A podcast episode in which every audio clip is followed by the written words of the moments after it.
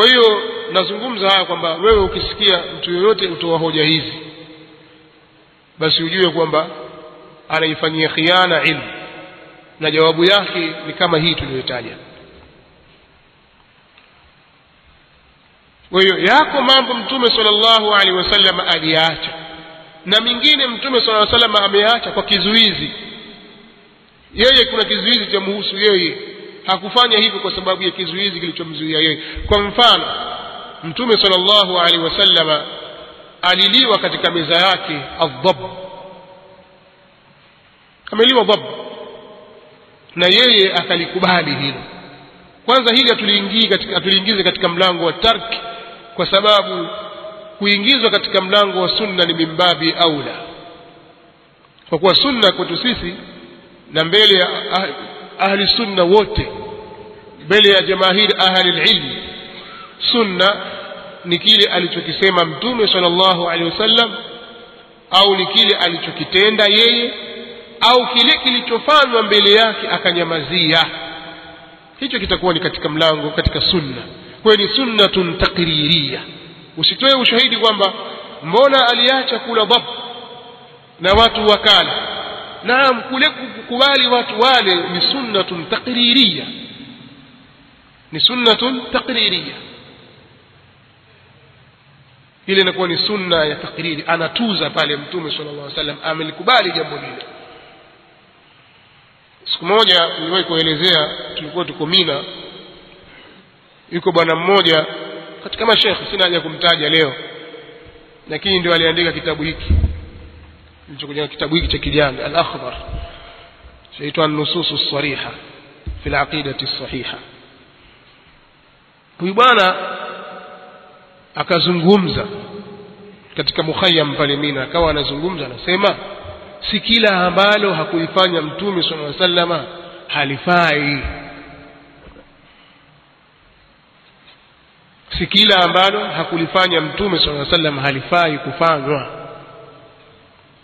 Yako mambo mengi tu mtume sala sallama hakuyafanya lakini watu wakayafanya na ni mazuri. Maadamu jambo hilo ni zuri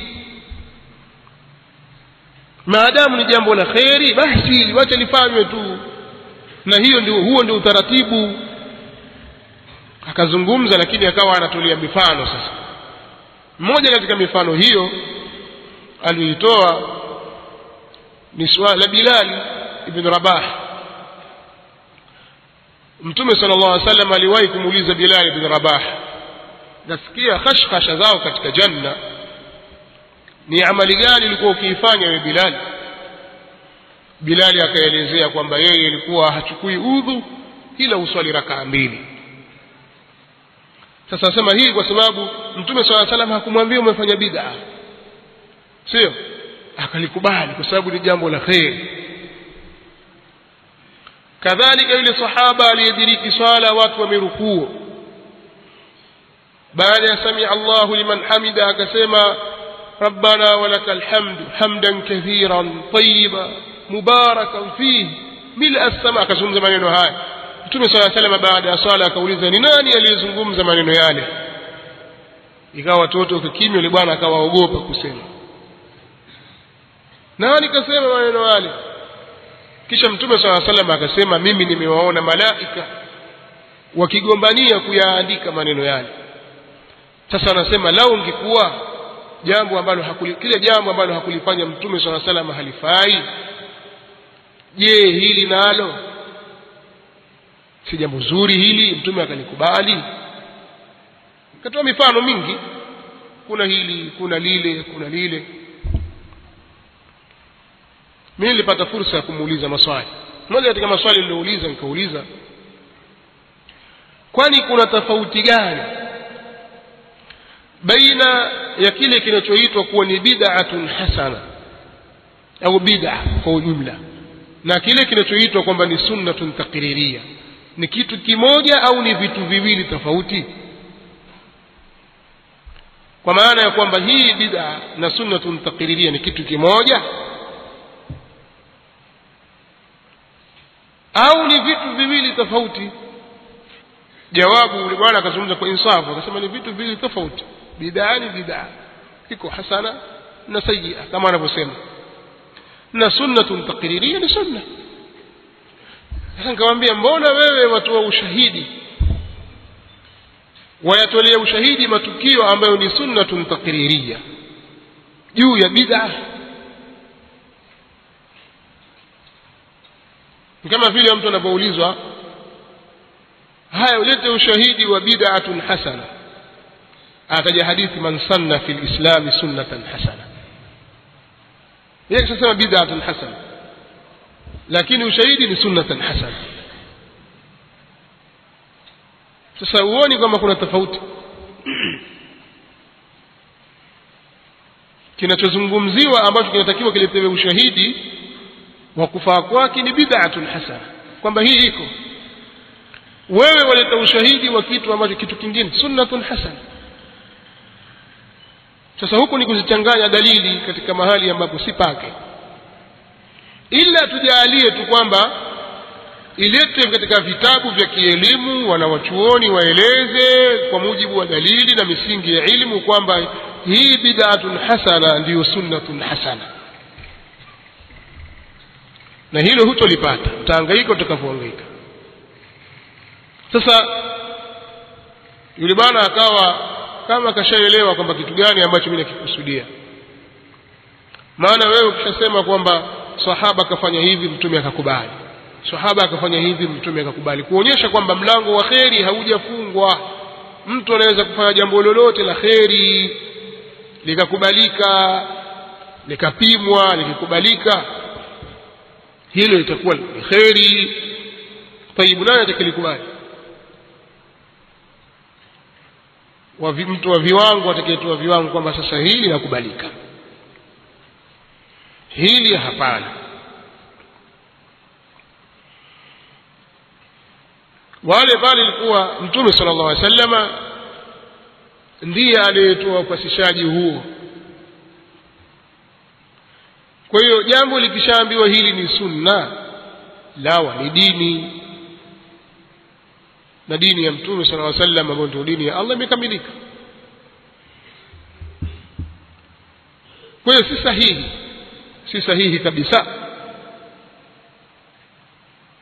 kuyatolea ushahidi mambo ambayo ni sunnatun takririya juu ya bid'a na kwa madai ya kwamba jambo lolote la kheri wewe lifanye tu. Ndipo pale sasa ikaja masala yusallu alayhi wasallimu taslima. Inna allaha وملائكته يصلون على النبي. يا أيها الذين آمنوا صلوا عليه وسلموا تسليما. حقيقة الله نملائك واكر ونمصلي متومة صلى الله عليه وسلم. أيني أمباو وميامين أيني مليو أميني. مصليين msalieni صلى الله عليه وسلم. Na mtakieni amani kumtakia amani. Au mtakieni salamu mtume sallallahu alaihi wasallam. Kumtakia salamu. Hii ni amri imekuja kuwaelekea waislamu juu ya ibada hii adhima. Ni amri imekuja kutoka kwa allah tabaraka wa taala. Si jambo la watu kwamba wamekaa wakapanga kwamba tufanye hivi na hivi. La ni amri kwa hiyo kama ni amri waislamu waitekeleza vipi? Bila shaka tutaangalia mafunzo ya mtume sallallahu alaihi wa alihi wasallam. Kwanza namna ya sala yenyewe vile alivyofu- alivyofu- alivyofundisha mtume sallallahu alaihi wasallam. Namna ya salamu yenyewe ni vile alivyofunza mtume sallallahu alaihi wa alihi wasallam.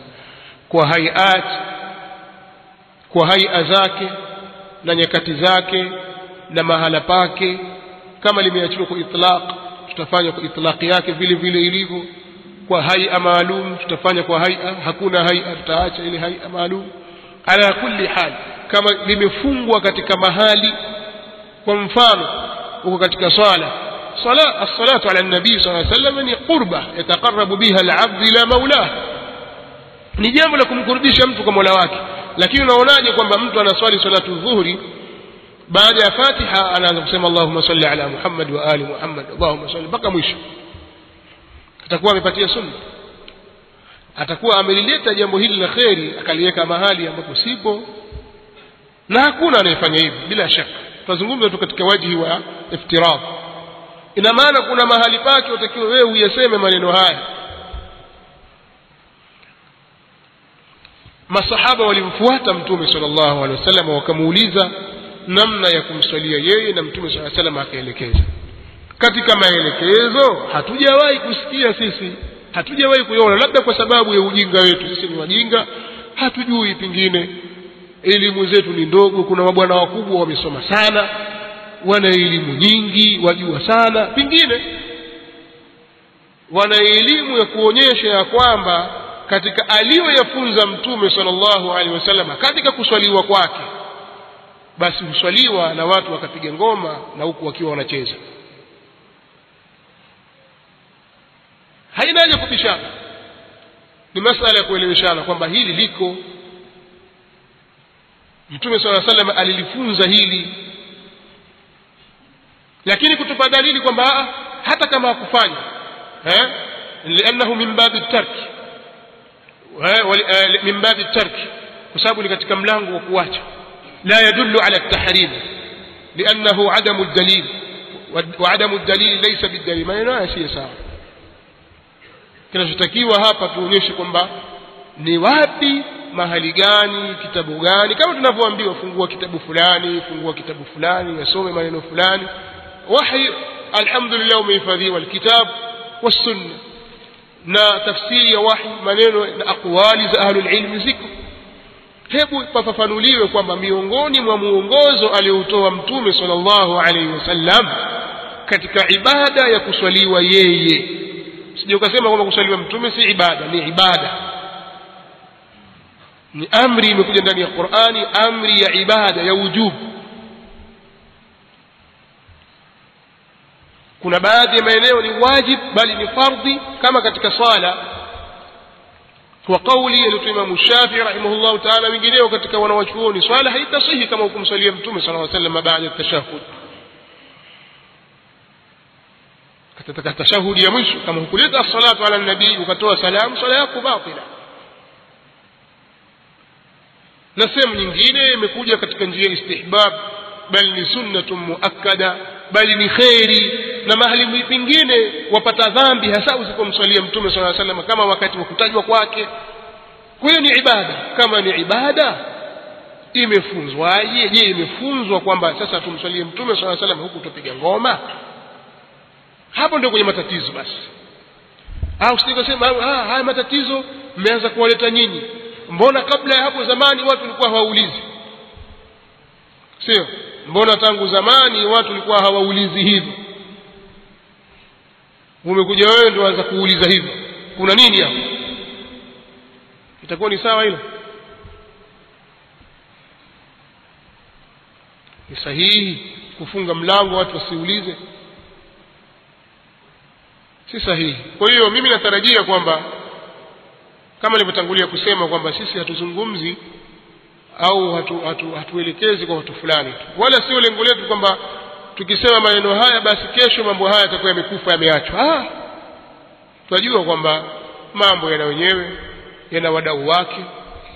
Ukiwaambia wenyewe hawataki hawakuelewi wana hoja zao wana elimu zao lakini tunajua kwamba wapo katika watu ambao ukizungumza wa kuelewa na waona kwamba uliyatoa ni hoja na wanaheshimu hoja hizo na pengine allah akaweka hidaya katika nyoyo zao akawaongoza hata kama baada ya miaka ishirini.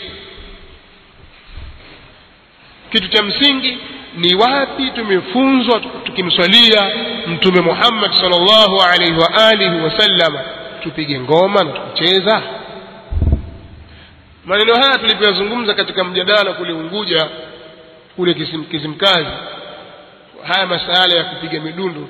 Yule bwana tulikuwa tukijadiliana naye pale asema ah, si watu wote sisi tunaona haifai. Haifai kupiga midundo. Azungumza yeye kama yeye kwa sababu yeye ni katika kadiria na watu wa kadiria waona kwamba ni haramu. Watu wa kadiria wafuasi wa Sheikh Muhammad Nasr wao wanaona kwamba ni haramu.